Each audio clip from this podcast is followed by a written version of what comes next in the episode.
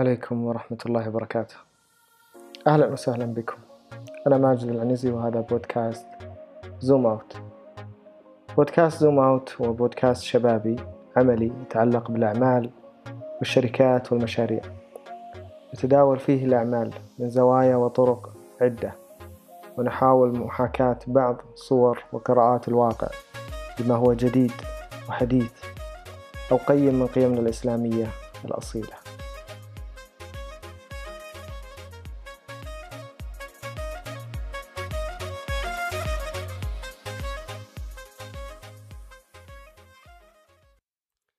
السلام عليكم ورحمة الله وبركاته. كل عام وأنتم بخير. اليوم 31 ديسمبر 2020 آه، وغدا أول أيام 2021 أسأل الله يجعل هذه السنة الثقيلة كانت علينا آه، أجرى فيها وإن شاء الله آه، قادم الأيام أفضل مما كان في هذه السنة. أسأل الله يجعل أيامي وأيامكم كلها خير وسعادة وبركة ونقاء يا رب. عادة في مثل هذه الأيام يتم رفع القوائم المالية آه، للشركات يتم تقييم أداء آه، الشركة ورفع التوصيات لمجلس الشركة أو مجلس الإدارة ويتم تقييم الموظفين يتم رفع التوصيات بالترقيات والمكافآت والعلاوات والبونص والخطط القادمة للعام المقبل لو كان في سياسة توسع أو كان في سياسة استمرارية على نفس النهج أو كان في سياسة تقشف. طبعا هذه الفترة تكون عصيبة على غالبية الموظفين وتكون سياسة السخرية من إدارة الموارد البشرية هي سائدة الموقف. لأنه للأسف ما في آلية واضحة تكون في بعض الشركات أنا ما أعمم ولكن في بعض الشركات ورقم كبير للأسف ما تكون في آلية واضحة للأهداف التي بنيت عليها قياس مؤشر الأداء الذي بني عليها التقييم السنوي للموظفين.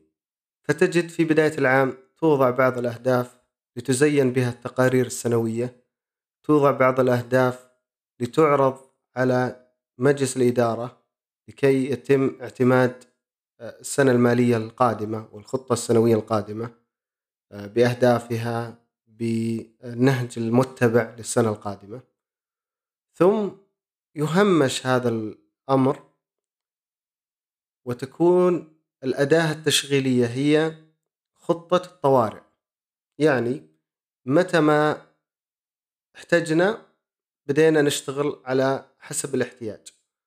وهذا اللي يكون يسود الموقف. الضبابية تغشو الموقف. الضبابية تعتم على الرؤية بالنسبة لأصحاب القرار وبالنسبة للموظفين.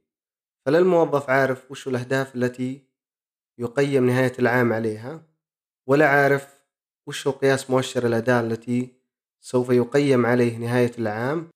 فهو طول السنة يعمل على وتيرة وش المطلوب مني. أنفذه. نهاية العام يقيم الموظف. فلو كان الموظف تسعة إلى عشر أشهر في السنة يعمل جميع ما طلب منه. وآخر شهر أو شهرين تقاعس أو انخفض أداءه. عن الواجبات التي طلب من الموظف أن يؤديها فنجد أن تقييمه راح يكون متدني. ليش؟ لأنه الموضوع ما أخذ باحترافية عالية. موضوع التقييم ولا الأهداف كانت واضحة من الأساس. فهذا ديدا كثير من الشركات اللي اليوم موجودة في السوق. يعني أنا واجهت بعض الشركات تجي تعتمد التقارير تقارير أداء الموظفين. يوم الخميس ترسل يوم الخميس نهاية الدوام وبعدين الموظفين الموارد البشرية يقفلون جوالاتهم أساس يكون بعيد عن منأى التواصل مع الموظفين لأن الموظفين مستائين من النتيجة التي طلعت. إلى أن يجي يوم الأحد حلها ألف حلة في المقابل كنت قبل فترة جالس مع أحد الأصدقاء وكان يتكلم بشغف عن المنظمة التي يعمل بها. عندهم طبعا مع بداية خلينا نفترض من بداية السنة المالية يتم وضع أهداف لكل إدارة. الإدارة هذه مدير الإدارة يضعون يضع مدير الإدارة بالتعاون مع الزملاء الموظفين في نفس الإدارة وضع الأهداف للإدارة وللموظفين لمدة شهر ويتم تقييم هذه الأهداف. إذا كانت الأهداف قابلة للتحقق يتم وضع الأهداف اعتمادها من جميع الأطراف من الموظف الذي سوف يقوم بالدور ومن المدير الذي سوف يقيم أداء الموظف.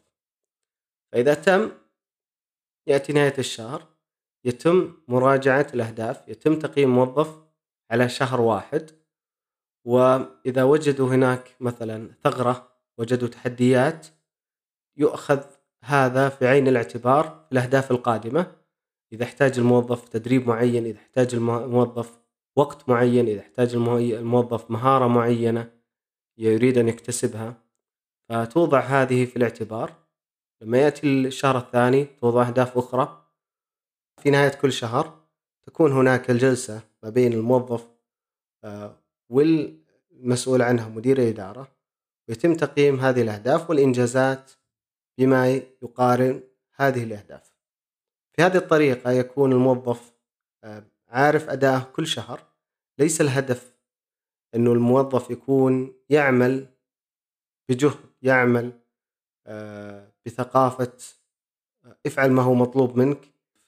فالموظف يعمل ما هو مطلوب منه إلى نهاية العام. فلا يدري هل كان أداءه ممتاز أو استثنائي أو أقل من المتوقع.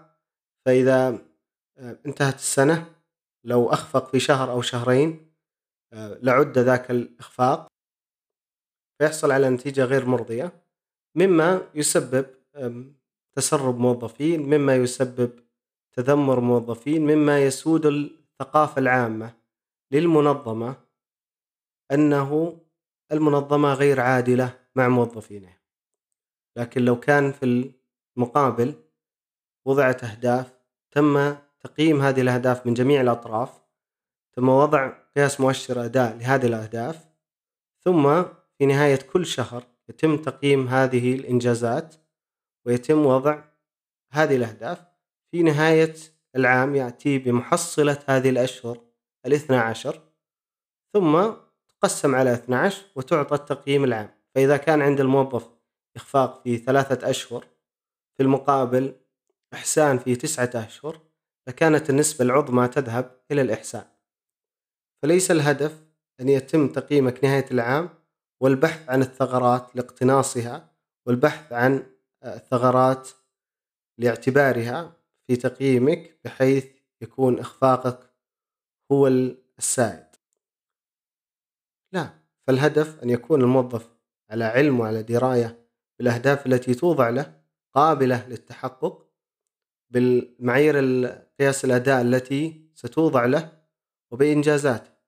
فإذا كان في هنالك في منتصف الطريق تحديات أو إخفاقات يتم معالجتها حيث ما يأتي نهاية العام إلى الموظف قادر على إنجاز الأهداف الحقيقية للشركة قادر على إنجاز الأهداف الحقيقية للإدارة بحيث يكون أداء الإدارة ممتاز بحيث تكون أداء الشركة ككل ممتاز. خذ على سبيل المثال في قصة موسى عليه السلام عندما وكز القبطي فقتل وهرب من مصر واتجه إلى مدين. أول لقاء له مع سيدنا شعيب عليه السلام كان أن هدأ من روعه. قال لا تخف نجوت من القوم الظالمين. ثم ماذا؟ أعطاه عرض عمل. قال إني أريد أن أنكحك إحدى ابنتي هاتين على أن تأجرني ثمانية حجج. فإن أتممت عشرا فمن عندك وما أريد أن أشق عليك ستجدني إن شاء الله من الصالحين. ماذا؟ أعطاه الجائزة المرجوة اللي هي انتماء. سوف أزوجك. آه، لتنتمي لزوجك. هرم ماسلو آه، سوف أزوجك. ستكون لك آه، زوجة. ستنتمي إلى زوجك ستسكن إليها. على الشرط ما هو؟ أن تأجرني ثمانية حجج فإن أتممت عشرة فمن عندك. ماذا فعل موسى؟ استكمل العشرة كاملة. لأنه صالح ووجد شخصا من الصالحين زوجة صالحة فأتمم العشرة كاملة. فالحجة أنه هنا كانت الأهداف واضحة. أجرني ثمانية حجج. والمعاملة حسنة. النتيجة أعطيك عشرة حجج. وفي قصة يوسف عليه السلام لما طلب منه أن يعبر رؤية الملك هنا دور المستشار المالي للدولة. قال تزرعون سبع سنين دأبا فما حصدتم فذروه في سنبله إلا قليلا مما تأكلون. ثم ماذا؟ ثم يأتي بعد ذلك من بعد ذلك سبع شداد يأكلن ما قدمتم لهن إلا قليلا مما تحصنون. ثم يأتي بعد ذلك عام فيه يغاث الناس وفيه يعصرون. قدم خطة زمنية لمدى 15 سنة. واضح. اليوم حنا نعيشها. خطة 2030 خطة لمدة 15 سنة. واضح الخطة الأهداف واضحة الرؤية واضحة البرامج واضحة القياس واضح وبناء عليه يتم. إذا حدث نوعا ما هنا خطة طوارئ في منتصف الطريق يتم الأخذ بها. أنت لا تعلم الغيب. ولو حدثت خطة في منتصف الطريق تعالج ما استطعت وتمشي. هذا اللي حصل سنة 2020 كانت غير متوقعة. نعالج ثم نمضي. نعالج ثم نمضي إلى تحقيق رؤيتنا. وشكرا لكم.